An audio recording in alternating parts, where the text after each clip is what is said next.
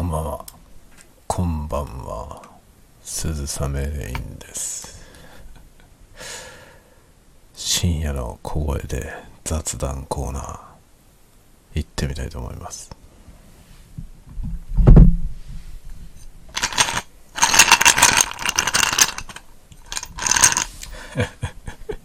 この間ちょっと話してたジン、サントリーのジンのね、スイっていうやつを買ってみました。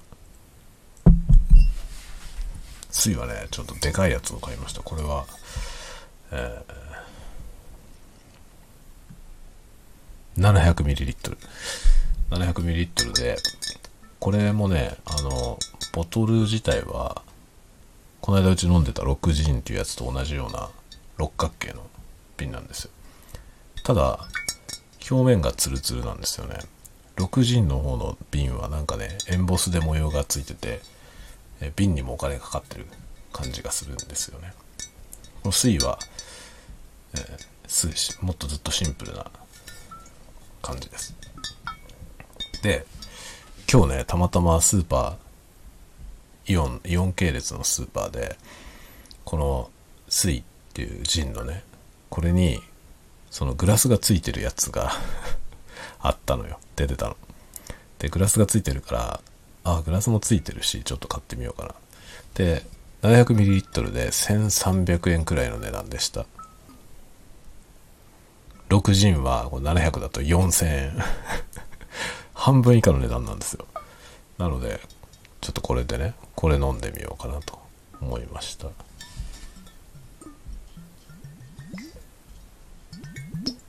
いい音するでしょ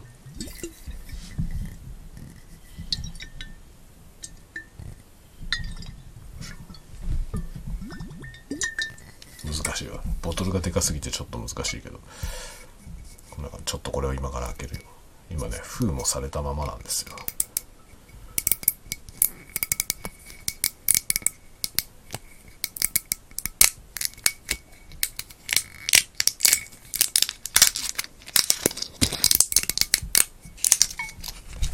ちょっと音が強すぎたね。ごめんなさいね。今のパキパキ音はちょっとピークに行きましたね。ごめんなさいね。あこれもやばいな。これもこれも音が強すぎる。ちょっと離すね。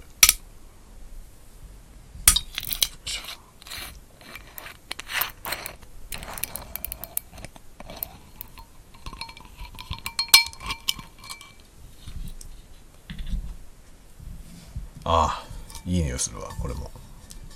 注いでみますよ。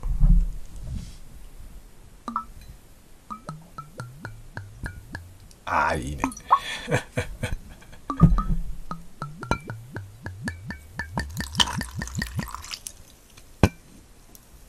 ああいいんじゃない？これねグラスがねグラスがちょっとよくできててあのジンこれはねジントニックとかジンソーダとかソーダ割りするようなソーダ割り向けって書いてあったな確かこのグラスの箱に。で1対4でねジン1に対してソーダを4で割れって書いてあるのよ。でそのね1対4のとこに線が書いてあるのグラスに。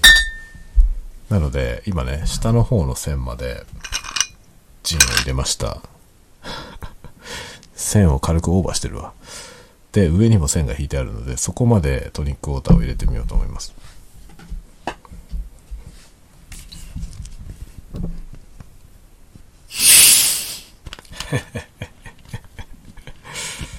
いい音でしょ？ちょっとこれ入れてみるわ。あれちょっと待って。線どこだ？あここだ。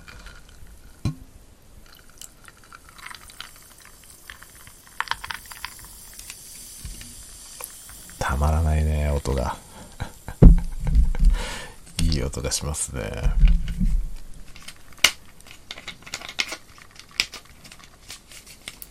よしこれで。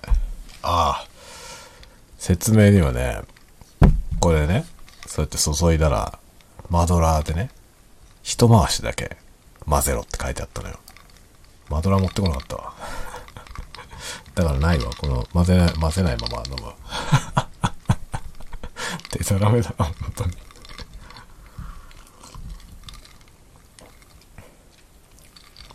うん、うん、うん、うん。うん。なるほど。なるほど。なるほど。何がなるほどかというとね、700ml で 700ml が4000円のジンと1300円のジンはこのように違うのかという。なるほど。全然違うわ。全然違うわ。なるほどね。こんなに違うのね。正直に申し上げますと、ジンでしょそんなに変わんねえんじゃねって思ってました。格差がありすぎるからね。1300何ぼとさ、4000円ってさ、ちょっと違いすぎるじゃない？値段が。そんなに変わるって正直思ってました。ブランデーがね、値段値で全然違うのは、割と知ってるんですけど、まあ安いのも高いのも飲んだことあるから、なんとなく知ってるんですけどね。まあ一応でもね、ジンも、ジンはね、極端だよね。あの、安い方はすごい安いんですよ。700ml ぐらい入ってるやつで1000円切ってるようなやつもいっぱいあるんですよね。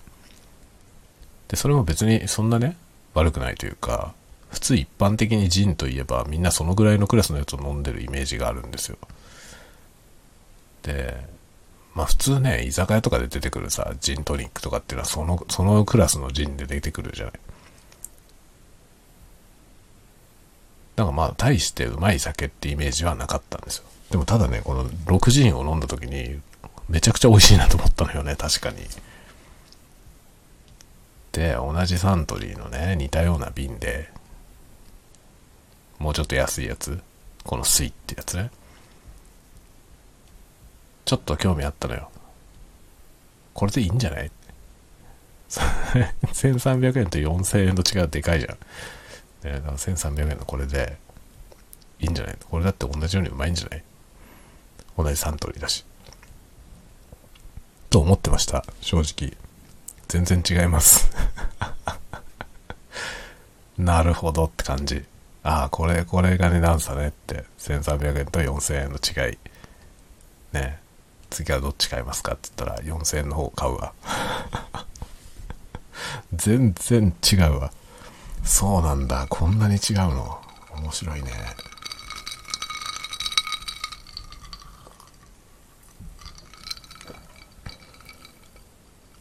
これはね、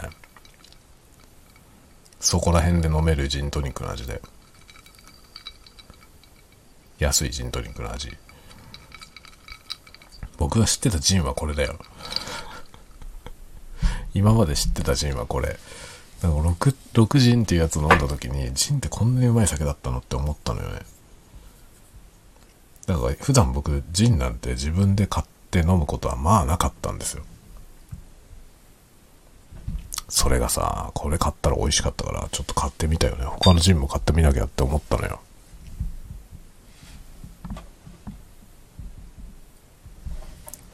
そっか、うまいんだ。高いやつはうまいのね。いや、今日ね、酒屋、酒屋っていうかさ、割とその僕が行ってるイオンのね、スーパーが、お酒に結構力を入れてるんですよ。すごい規模でお酒のコーナーがあって、で、まあ、ウイスキーとかね、本当に見たことないようなウイスキーもいっぱい置いてるのね。で、まあ、ブランデーはちょっとしかない。ブランデーは本当にちょっとしかなくて、で、この、それ以外のリキュール類もいろんなのがあるんですよ。で、ジンも結構たくさんあって、で、今まであんまり興味がなかったから見てなかったんですけど、今日もね、そのスイってやつを買おうかなと思って見に行って、で、まあグラスがついてたからそれにしようと思ったんだけど、それ以外のもいろいろ見てきたんですよ。そしたらね、ちょっと興味深いやつがいくつかあって、で、700ml4000 円クラスも何本かあったんですよね。もっと5000円以上するやつとかもね、あって、あ、ジンっていうのにこんな高いお酒もあるんだってちょっと思ってね。それで、どうしようかな どうしようかなってひとしきり悩んで、まあでも当初のね、えー、あれ通り行ってすぐね、この、あ、グラスもついてるしこれにしようと思っていたやつをちゃんと買ってきたんだけどさ、で、今そのグラスに注いで、この水のグラスで水を飲んでます。グラスはね、ちょっとブルーがかっていて、綺麗ですよ、とても。多分この水っていうお酒のイメージカラーなんだろうな。ブルーグリーンみたいな色ですね。僕も、あの、鈴雨レインのイメージカラーでブルーグリーンみたいな色使ってますけど、それよりちょっと明るい色で。いいですね。これは美味しいね。美味しいけど、おまあ、安いからコスパはいいですよ。いいけど、6ジンを飲んじゃってると6の方がうまいな。どう考えても。次は6だろうな、買うなら。買うなら6だけど、あれなんだよね。4000円でしょ？確かに美味しいんだよ。確かにすごく美味しいけど、4000円出すんだったらブランデーがいいよな。わかる？わかる？この感じ。そう。700ミリ4000円のお酒買うんだったら、僕700ミリぐらいで4000円ぐらいだったらね、5000、5000円くらい出したら、マーテルの VSOP が買えるからね。絶対そっちの方がいいなと思っちゃうね。なんだろう、やっぱり僕の中で、ジンっていうお酒はそんなに高いお酒ってイメージがないのよね。ジンに4000円払うと思うと、4000円出すんだったら、ブランデーがいいなって思っちゃうなでもね、6ジンはうまいよ、本当に。6はめっちゃ美味しいです。小さいやつね、200ml のやつが1080円なんで、ちょっと興味ある人はそれを飲んでみるといいかもしれません。すっごい美味しい。水位は全然違うわ、やっぱり。そうなんだっていう、こういう、あ、こんなに違うんだっていう衝撃を受けた、今。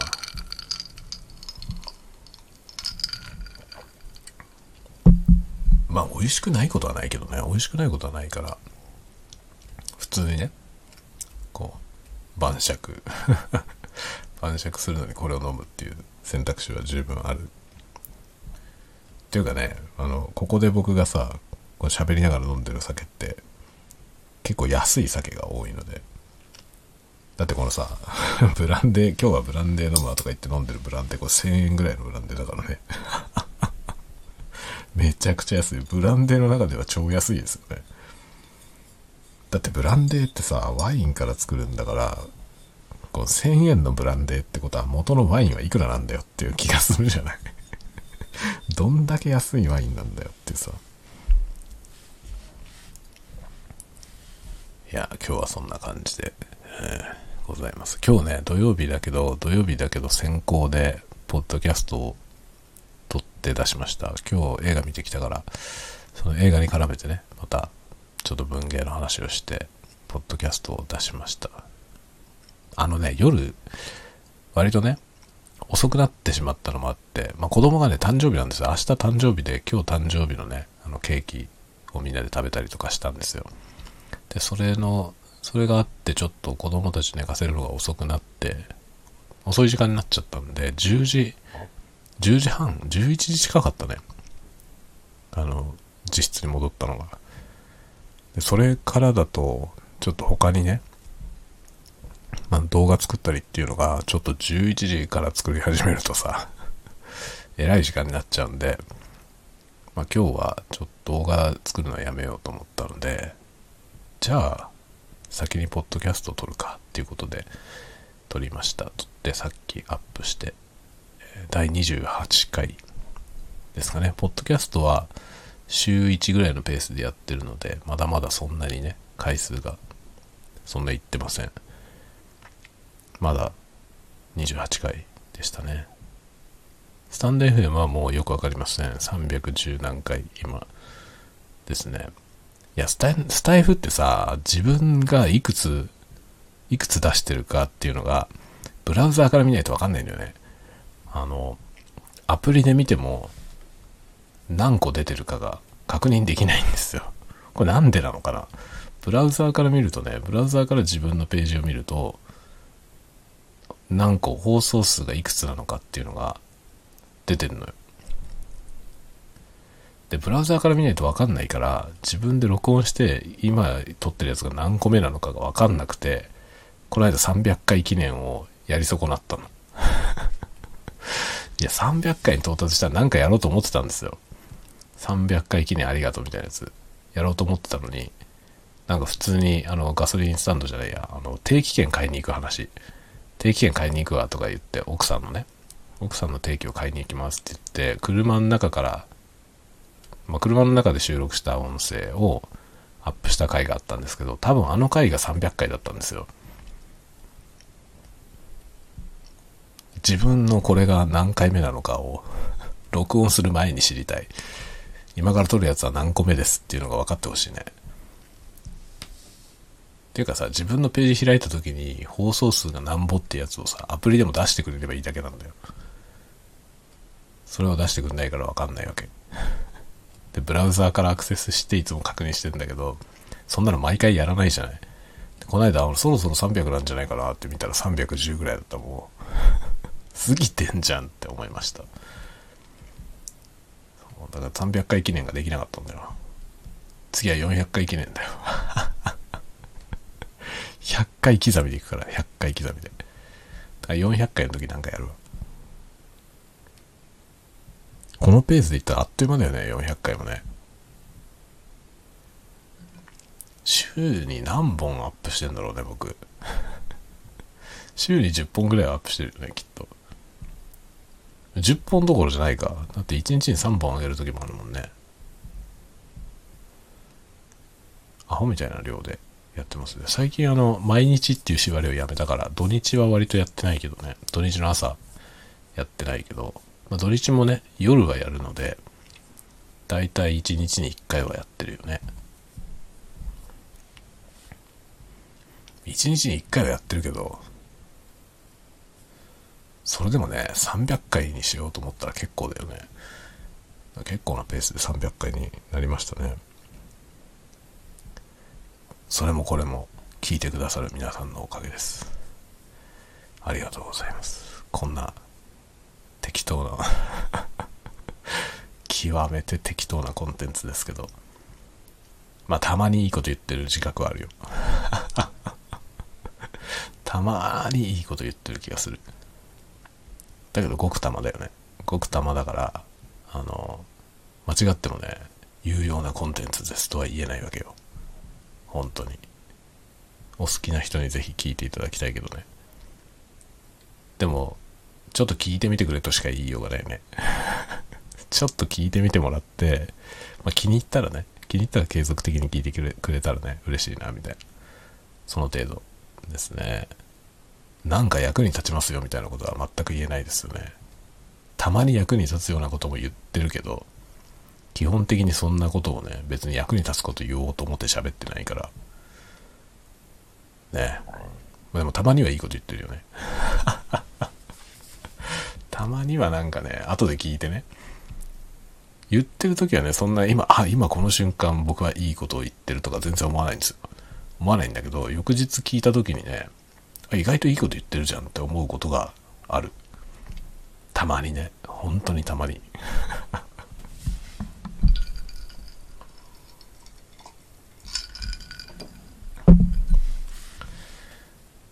まあ役に立つことやろうっていうつもりはないので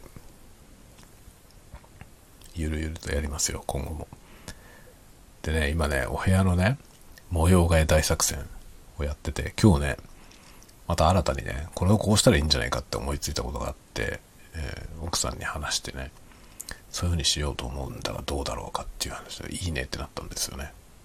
なので、ちょっと大掛かりに、大掛かりに物を動かします。それをいつからやろうかなと思ってんだけど、まあ早ければ明日からちょっと準備にかかる予定ですね。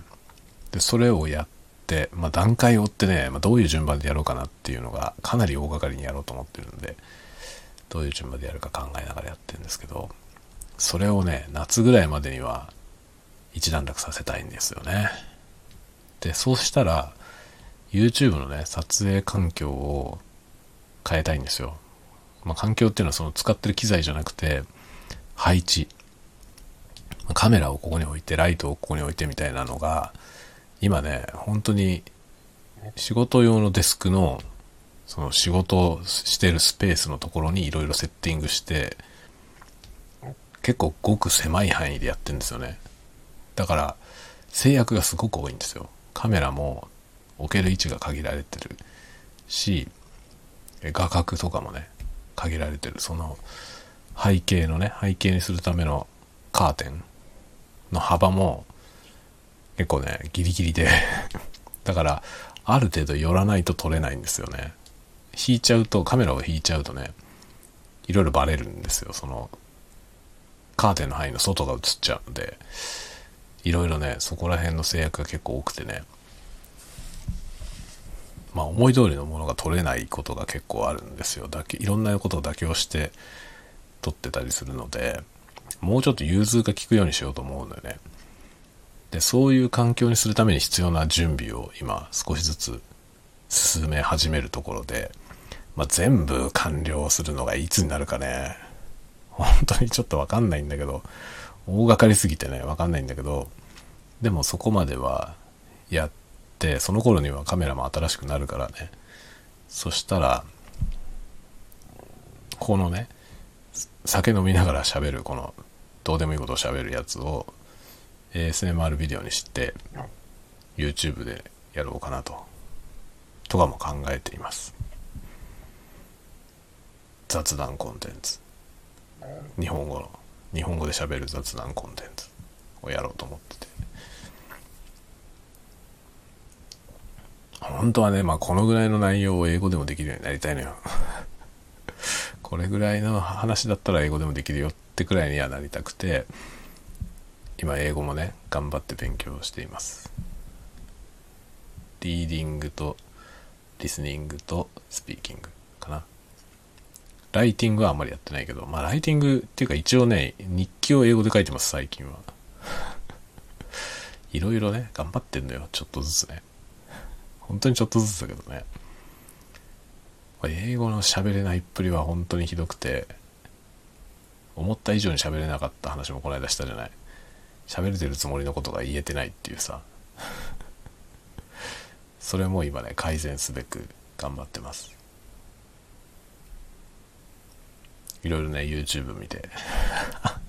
ほぼ YouTube で勉強してるよ。最近は。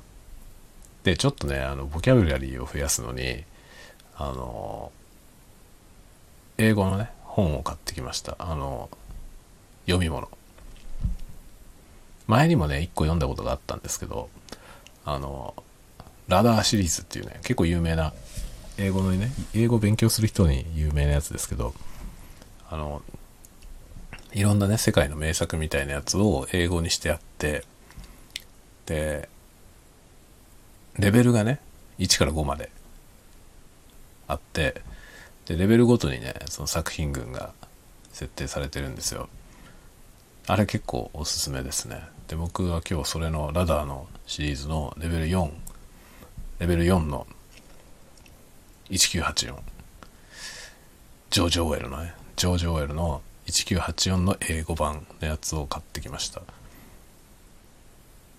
でこれね言語版だと思ったら違うのよ。言語版じゃなくてその原版のやつからリライトしてあるわけ。その英語のレベルを調整するためにリライトしてあるのよ。すごいよね。このリライトってすごい難しい気がするんですよね。日本語の文章でもさ日本語で出てる小説をね日本語を勉強する人のためにレベルを下げて書き直すって 難しくない？すごい難しいよね。だから例えば単語とかが難しい単語が出てきた時にそれをそのもうちょっとレベルの低いというかね。その基礎的な単語に置き換えたりとかしてるってことだよね。まああと複雑な構文が出てきた時にシンプルな文に直したりとかしてんだと思うんだけど。そのジョージ・オーウェル本人が書いた出版されているその原文じゃなくてそれを別の人がリライトしたものとしてまあ要は翻訳ですよね。翻訳として出てるんですよ。ラダーというシリーズがね。それのねジョージ・オウェルの1984を買ってきました。で今ぼちぼち読んでるところ。まあ暇があったら暇な時にそれを読もうと思ってて。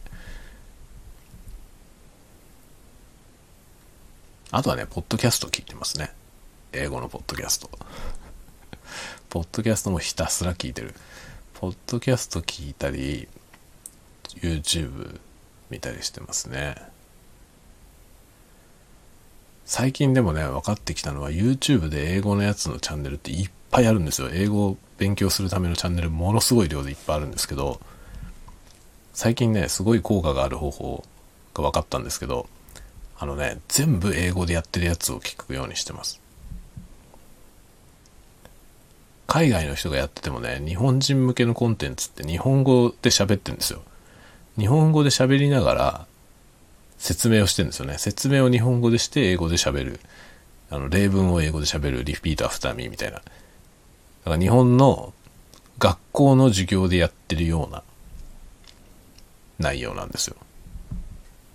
で、そういうのをね、しばらく見てたんだけど、そういうのよりね、全部英語でやってるやつの方がはるかにいいですね。っていうのはね、その、そのコンテンツに没頭してる間、全然日本語の頭に切り替える必要がないんですよ。あれ日本語で説明されてるやつ聞いてるとさ、頭が日本語モードになったり英語モードになったり切り替えなきゃいけなくて、めっちゃ難しいんですよね すごい忙しいんですよ、頭が。で、結局、その、英語の部分の方が少ないので、頭がね、英語に切り替わんないままね、だから英語が耳に入ってきても、一生懸命翻訳しちゃうのよ。で、その翻訳するのをやめないとさ、なかなか喋れるようにはならないじゃない。で、そこが慣れるのが難しいな、難しいなと思ってたんですけど、全部英語でやってるやつのチャンネルを見つけてね、それを聞いてたら、もうずっとはるかにいいですね。ずっと英語で、英語の話だけでいいからさ、頭の中ずっと英語モードでいいんですよね。英語だけ耳に入ってくるも英語だし、頭の中でリピートしたりとか声出してリピートしたりとかもう全部英語でできるでしょ。これがね非常にいいです。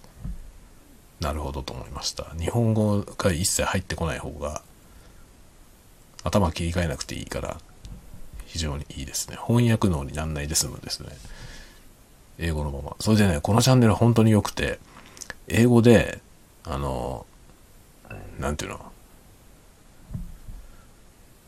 そのチャンネル内ではフレーザルバーブっていう言い方をしてましたけど要は何て言うのかなイディオムっていうほど慣用句じゃなくてあの定番の形のねフレーズあるじゃない？そういうものを説明したりとかする時にあのこれはこういう意味ですっていうのが字幕で出るんですけどそれがね英語から英語の訳なんですよなんとかっていう言い回しに対して、イコールなんとかってこのね、これはこういう意味ですよっていうのが、英語で説明文が書いてあるの。だから AA 辞典の状態で説明されてるんですよね。で、トークも全部英語なんで、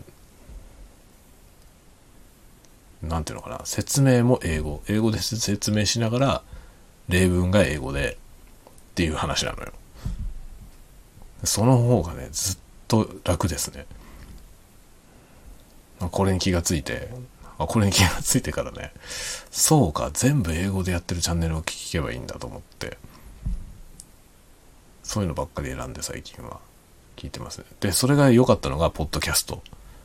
ポッドキャストで、まあ、英語の人がやってる、英語ネイティブの人がやってるポッドキャストに、英語ネイティブの人がゲストで来て、二人で喋ってるみたいな、対談？みたいなやつがあるんですよ。で、それを、あの、英語、英語教育チャンネルの人がやってるので、英語の、その外国人が英語を勉強する際の話をね、英語ネイティブの2人が談義してるわけですよ。英語教育ってこうやってやる。あなたの場合はどうやって教えますか？みたいな。で、大体こんな感じでやってますよ、みたいなことをね2人ともが英語で喋ってるわけですよでそれを聞くのはすごくいいですね分かりやすいですねどうやって勉強したらいいのかとか割とこういうことにはまる人が多いとかねここのところでつまずく人が多いですよねみたいなことを先生同士がね話してるそういうポッドキャストを見つけてそれをね聞いたりしてます。今日はね電車の中ずっとそれを聞いてましたね。でこれもやっぱり日本語が入ってこない方がいい。頭が変ねこう忙しくないんですよね。なんかこれだと思いました。初めて。初めてなんかねあの学習が次の段階に進んだ感じがしましたね。ああこれだとわかるっていう。とても頭が忙しくなくなった分ねすっきりするんですよ。やってることが。ただし相変わらず発音が難しい。発音が難しい。だから意識的にかなり意識的に顔。顔を意識してますね。で結局ねその教えてくれる YouTuber のやつとか見てるんですよ。インストラクションの。English learning 系の instruction video みたいなやついっぱいね YouTube にあるやつを見てるんですけどそれの日本人じゃない先生が教えてるやつについてはね顔が参考になるのよ。発音じゃなくてその耳から入ってくる発音だけじゃなくて顔をよく見るようにしてますね。どんな顔して喋ってるか。でそれをね真似して 顔を真似するようにしてる最近。これが僕にとってはものすごいね何ていうの開眼した感じがします。僕の発音が悪いっていうか聞き取りにくい発音になってる理由は顔なんだよね。顔のそのエクスプレッションがね少ないんですよ。これだと思いました。で結局そのね repeat after me って言いながら話してる先生の顔はもうグリグリ動いてるわけですよね。まあもうアメリカの人まあイギリスの人なんですよねその先生はね。イギリスの人でこうまあ手振りこそやってないけど顔だけで顔と上半身のその動きっていうのは結構やっぱり日本人からするとはるかに多くてで結構大きな動きでねやるでしょ？でジョーク言ったりする時の顔の表情とかね。で表情とその口の開き方がセットになってるので表情ごと真似すると口の開き方がちゃんとその先生と似たような感じになるんですよ。そしたらちゃんと聞ける音になるんですよ。喋ってる音も。もうねここなんだなっていう感じだ顔芸なんですよほぼ。なんだろうね僕が言うと何でも暴論っぽく聞こえるけどね。英会話は顔芸ですよって今言ってるようなもんだからさ暴論なんだけど。だけどね特にこと日本人に関してはその表情のエクスプレッションって乏しい人が多いでしょ？これはもう国民性の問題だと思うんですよね。その一人一人の性分とかそんなものを全部誤差の範囲もう国民性としてもともとそんなに大きな表現感情表現っていうのを日常的にする人なんてほとんどいないんですよね。日本人ってね。で日本語ってそういうことが必要ない言語であのそんなことしなくても語彙が豊かだからね。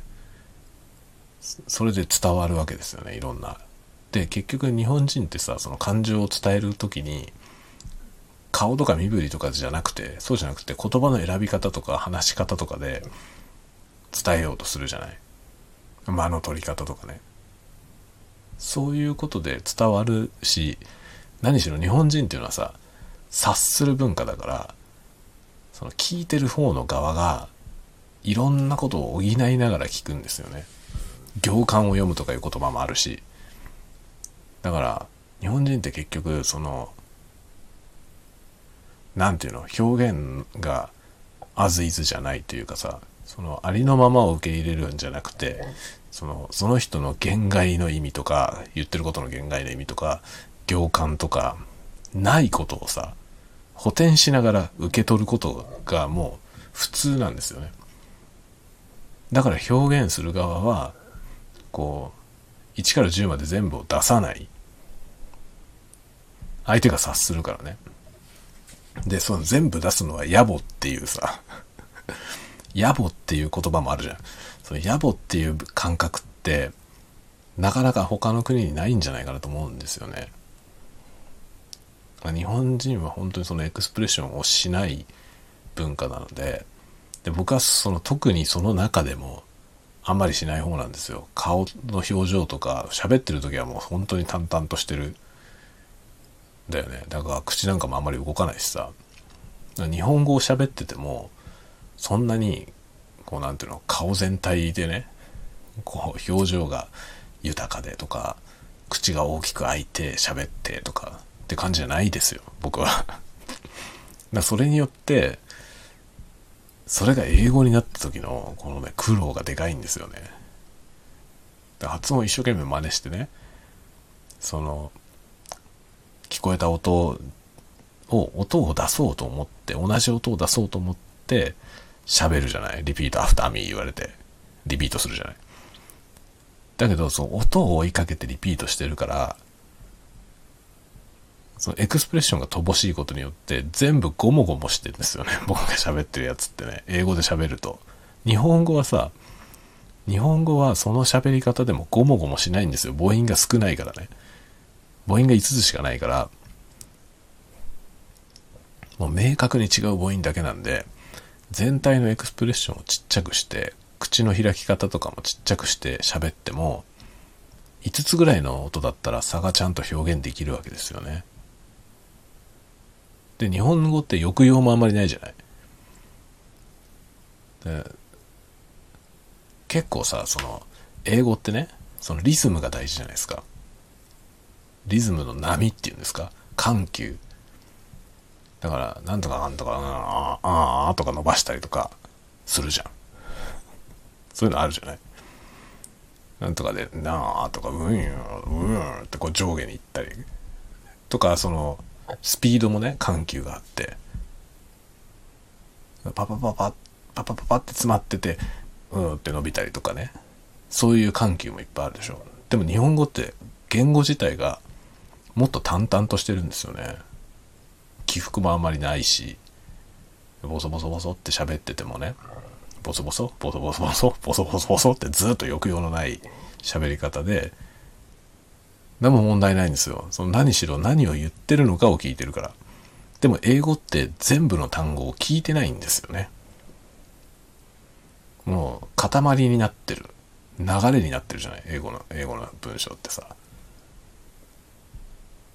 で、これさ、多分リスニングもそうなんですけど、あの英語のリスニングって僕全然できなかったんですよね。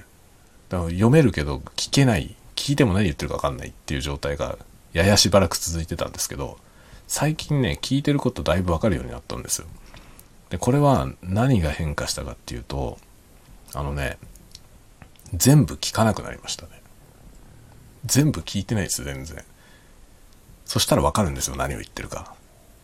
矛盾してるようなんだけど矛盾してないんですよねなんかその流れなんですよね要はビートなんですよでビートの流れで全部が聞こえなくてもそのストレスワードっていうかその何て言うのかな喋ってる内容の中の重要なワードっていうのは強調して喋られてるわけですよねそこだけゆっくりになったりとかそこだけ音が伸びたりとかそういう風になっていてそうするとそれだけ繋いでいくだけで聞こえた音だけ繋いでいくだけで意味がわかるんですよね。ああ英語ってこういう言語なのかっ やっと分かりましたそれが分かった途端に急に流暢に喋ってるそのネイティブな英語が結構分かるようになってきたんです大体こういうことを言ってるでもその言ってる内容を全部一字一句紙に書けって言われたら書けないんですよ全部はわかんないの。全部はわかんないんだけど意味はわかるんですよ。喋ってる内容は。あ、こういうことを聞いてるとか、なんか質問してきてるっていう時に、あ、こういうことを聞いてるっていうことがわかるんですよね。その質問文を全部文字に起こせないけど。それが分かってきたら聞こえるようになってきて。で結局はさそのように自分も喋ればいいってことなんですよね。緩急をつけて。それを次の段階はそれをマスターするっていうところなんだけど。でもそのね波で伝える言語だからね日本語と全く違うと思いますね。日本語は本当に音だけでで伝えてるので抑揚も全然ないですよね。でも逆に言うとすごい言語でこんなに抑揚がないのに何を言ってるか分かるっていうのはね全ての音をちゃんと識別できる。何しろ繋がってないからね一つの 英語ってなんか複数の単語がギュッと圧縮されて1個みたいになるじゃない？喋る時。だから書いてある音。その文章として書いてあるその、えー、文字列とさ喋ってる音とだいぶ違うわけですよね。えもちろん全く同じことを発音してるけどでも単語が3個とか4個とかあるやつが1単語みたいに一続きになっちゃってたりするでしょ。それをこうリズムの波で聞かせている言語なんだよね。だから全く違うと思いますね。日本語はリズム五七五とかのリズムありますけどリズムで意味を伝えてるわけじゃないじゃない。意味自体はもう言葉のね音音だけに全て込められていて淡々と喋ってもね何の抑揚もなく喋っても何言ってるか分かるんだよね。だからこのこの部分が違いすぎて文法がどうとかそういうことじゃなくて日本語と英語は文法も全然違いますけど一番大きな差は僕はそのね言語として聞かせようとしている根本の部分が全然違うというところだと思うんですよね。これが全然違うことによって難しいということに気がついてでもそれが分かるとさ自分が英語できない理由がどこにあるのかが分かってきたのよだから発音も今まではね聞いた音を一生懸命ね忠実にやろうと思って一生懸命一生懸命真似してたけどそうじゃないんですよ顔 喋ってる人の顔を真似するってことがすごい大事 repeat after me の顔を見なきゃだだからね映像コンテンツじゃないとダメなんですよ。音声の英会話のやつをいくら聞いても僕の場合はダメだと思う。それで真似して喋っててもね、それを自分で喋ってる音を録音して聞いてみると、言ってるつもりの音になってないんですよ。で、それは発音が悪いんじゃないんですよ。顔。顔なのよ。だ顔がもっとエクスプレッションなんですよ。もうものすごい向こうの人ってさ、その、表情が豊かでしょ。表情豊かっていうか顔が動くんですよね。喋ってる時に。喋ってる時に眉一つ動かさないみたいな人ほとんどいなくて、結構抑揚をつけて喋ってますよね。顔に抑揚をつけて。まああの、ゴッドファーザーのマーロン・ブランドとかはさ、全然顔動かないけど。でも、ああいう喋り方、これすごいわかりやすい例だよね。ゴッドファーザーのマーロン・ブランドってさ、何言ってるかよくわかんないじゃない。僕の英語ってあんな感じなんですよ。マーロン・ブランドみたいなんですよ。マーロン・ブランド顔ほとんど動かさないで喋ってんですよ。ゴッドファーザーの一作目の時。喋ってるのよ。でもそんな感じなんですよ。ブルブルブルしか聞こえないのよ。何言ってるか。全然わかんない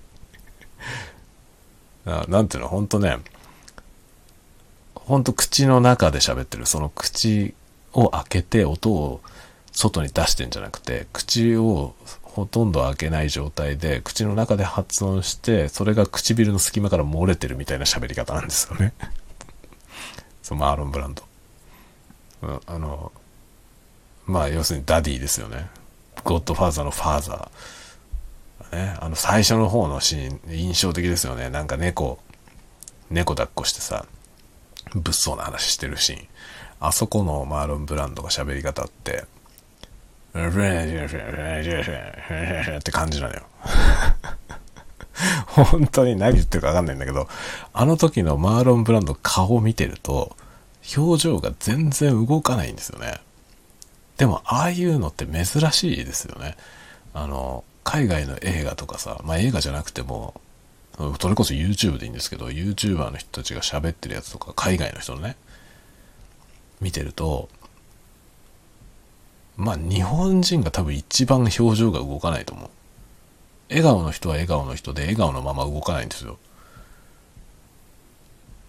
でも英語を喋ってる人たちってみんな顔がもうすごいよね。すごい動く。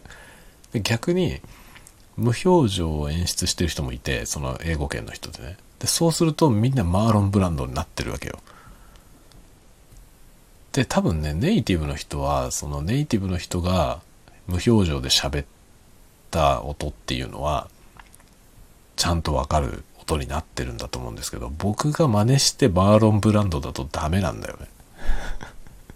何言ってるかわかんない音になるんですよ。僕自分が喋った自分の英語が聞き取れないんですよ。何言ってるかわかんなくて。ダメじゃんと思いました。だから喋ってる時はもちろんねこういう風に言いたいと思って喋ってるから何言ってるか分かって喋ってるんですよ。だけどそれを録音したものを後で聞いた時に何言ってるか分かんないんですよね。これじゃあ聞こえないよなって思いました。それでその原因が顔だと思った。顔だわって思いました。だから表情を豊かに喋る。これだなと思いましたね。そういう意味でもね今 YouTube でね表情の豊かな人のやつ見てるから。それ真似して。顔を一生懸命ね動かして喋ってる。これはねちょっと開眼したよ僕は。顔だ。英会話は顔だと思いました。顔芸。これ本当に冗談じゃなく多分顔芸だよ。顔をその顔のジェスチャージェスチャーじゃないその身振りじゃなくて。身振りじゃなくて顔。顔の表情の動きを真似しながらその人の言ってる音をね repeat after me すればね。多分ね上達すると思う。発音。発音が上達すると思いましたあれで顔なんじゃないかなってちょっと思ったねこっちはね急ピッチで頑張って喋ってますよほんとね、雑談コンテンツを英語でやりたいんだよ。これができるぐらいになったらほんと最高なんだよな。僕別にそれ以外に英語を使うつもりは全くないんだよ。普段喋る機会もないしさ。ないんだけど、でもね、雑談ぐらいできるようになりたいね。でもこのできるようになりたいというモチベーションがあるから頑張れちゃうんじゃないかなって思ってるね。今本当本当に 超勉強してるよ。こんなに勉強したのいつぶりだろうと思うぐらい勉強してる。だから資格試験とか受けた時以来じゃないかな。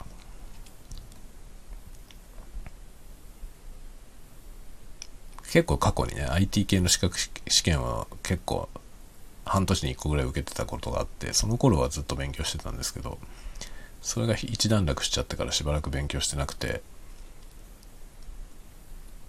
久しぶりにね勉強らしい勉強をしてます今。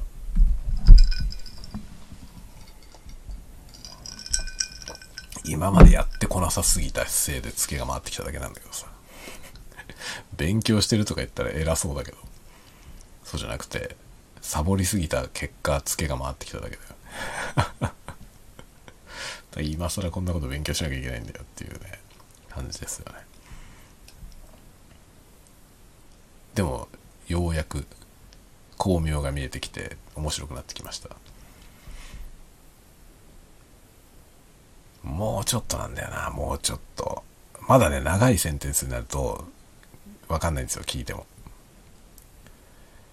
だから今ね YouTube で英語の英語の何ていうの解説をしてる人のチャンネルで英語しか喋ってないやつを聞いてるんですけどそれはね聞けるようになってきたのよ。ほぼわかるんですよ何言ってるか。ほんであ結構わかるようになってきたぞって思うじゃない。ところがねネットフリックスとかでフレンズとか見るとさもう全然ついていけない。フレンズがいいってよく言うじゃない。フレンズが割と日常的なことを喋ってるから英会話の勉強にはねフレンズがいいですよとかっていう話を聞いておフレンズっていうのがいいのかと思ってねネットフリックスで見たらなんかギャグなんですよ。ホームコメディみたいなやつなんだよ。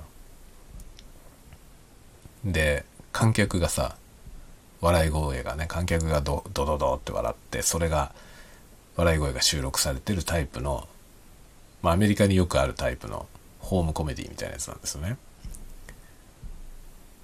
でそれがねもう全然ダメなんですよ。ほら英会話チャンネルが全部聞けるようになってもとても追いつけない。だから長いセンテンスで素早く喋られちゃうとちょっとよくわかんないんだよね。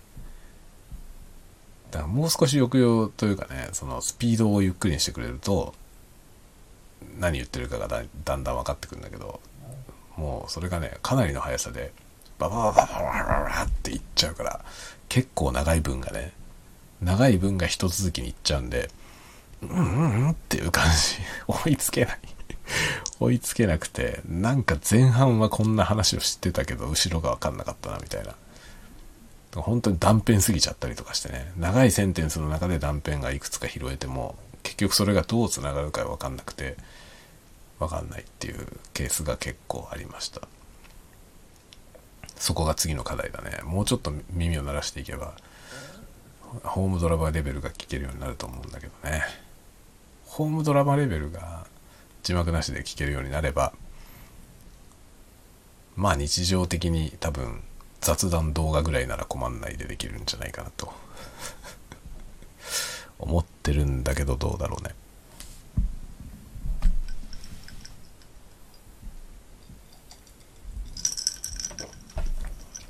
とかいう感じで日々充実してますよとても楽しいねいやほんと今年楽しいわ僕1月に US USB じゃねえやもう酔っ払いすぎや USB はひどいね1月に ASMR だよね YouTube と ASMR が混ざって USB になったわ混ざっても USB にはならねえよっていうね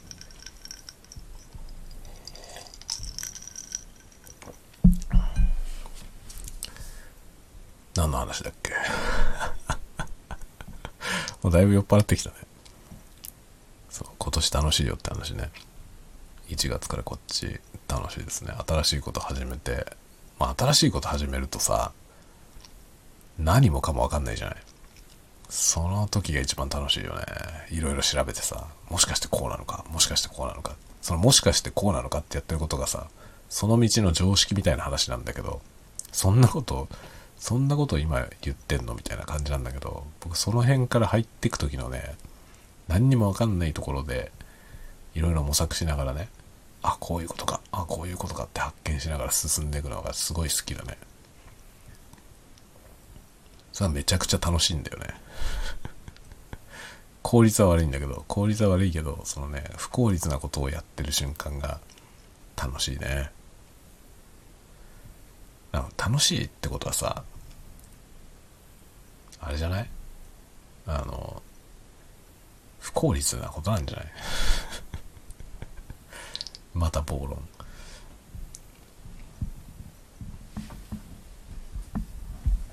まあ趣味だからさ趣味に効率を求めてもしょうがないじゃない？回り道しながらやっていこうと思ってますけどね。そこも含めて楽しむから趣味なんで。仕事だったらねさっさと結果を出さないといけないけど趣味だとねプロセスを十分楽しんでいけるというかむしろプロセスを楽しむのが趣味なんでそこをねじっくりやっていこうと思ってますよ。いろいろなことが楽しいよね今。英語もやり始めたし。初めて英語の勉強が楽しいと思ってるよ。だからねできるようになると思う。今まで僕英語必要性があってあのやんなきゃなと思ったことはね何度もあんのよ。だけど大してものにならなかったのは一回も今までね楽しいと思ったことがなかった。今回は楽しいと思えるからやれるんじゃないかなと思ってます。そこそこまでいけんじゃないかな。そうするとね海外の人と話ができるから楽しいよね。そうだったんだって今今更感じてます。語学をやるってことは楽しいことだったんだって初めて思ってる。それもこれもね、顔ってことに気がついたところだね。英語を上手に喋ることは顔だと思って。顔芸。あの別に顔ゲーとしてやってるわけじゃないんだけどさみんなネイティブはねそうもう習慣なんだけどさでも僕から見たら顔ゲーなんだよ喋る時にそんなに顔をコロコロね表情をコロコロやんなくても日本人はさ全然表情を動かさないまま喋れるじゃん。っていうかそれでコミュニケーション取れちゃう。そういう言語だから。そうだったんだと思って。本当にこれはね大発見でしたね。僕の中で。もちろんとっくにみんなにねみんなもね知ってるような話だったりすると思うよ。何の新しい発見でもないと思うけど僕にとっては新しいのよ。めっちゃ めっちゃ驚いた。ああこれだったのかっていうね。発音を一生懸命音を聞いて真似してもダメだった顔。これはでもねだ僕みたいな同じようなことで悩んでる人にはもしかしたらこれはかなりもう素晴らしいアドバイスかもしれないよ。とにかく顔だよ。顔を真似すんだよ。喋ってる人の顔を。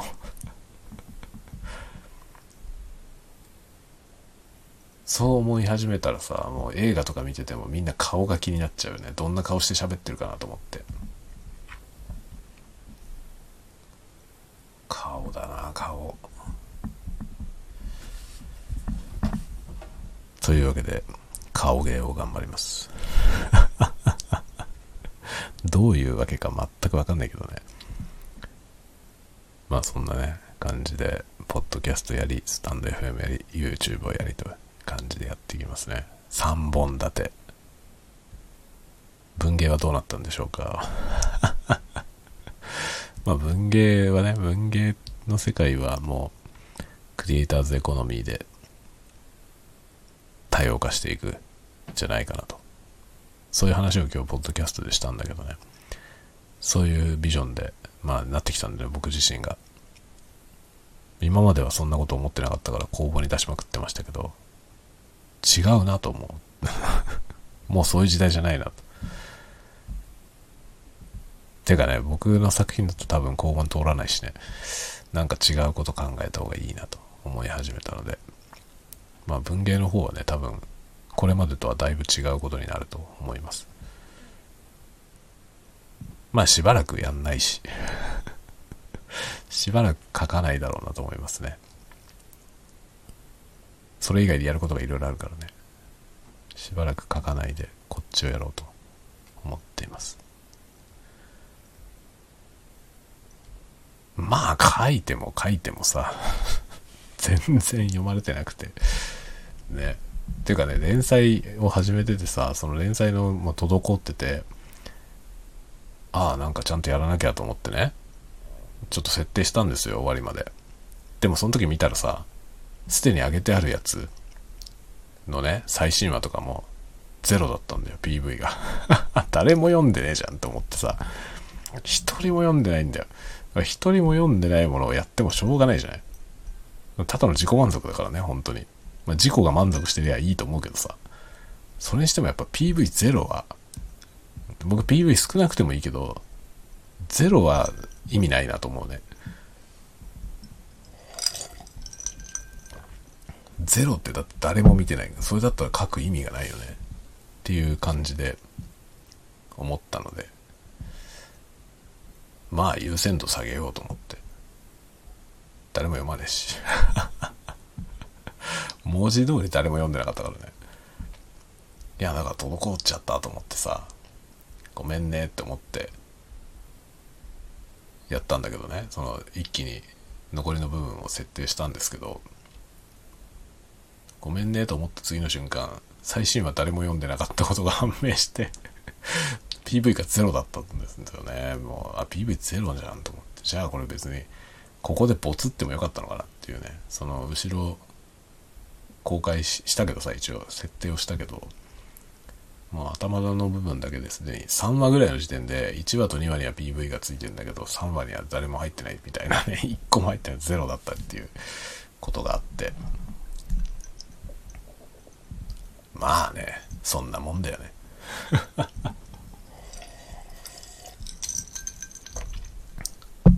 なのでまあね自己満足に過ぎないものを書いてるだけなんでそれはもう優先度は低くていいだと。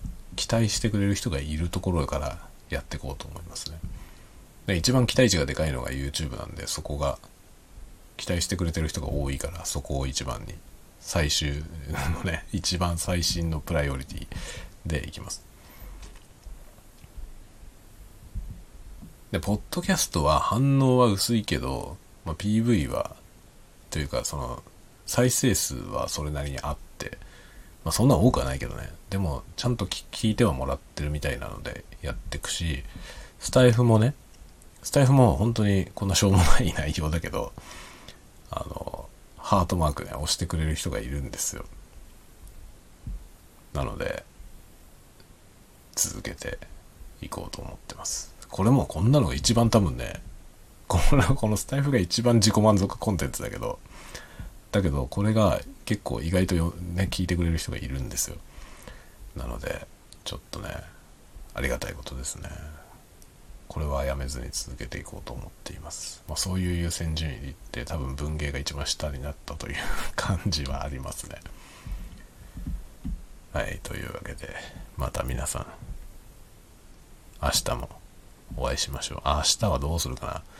明日はねやるとしたら夜だけ朝と昼はちょっとできないと思いますね。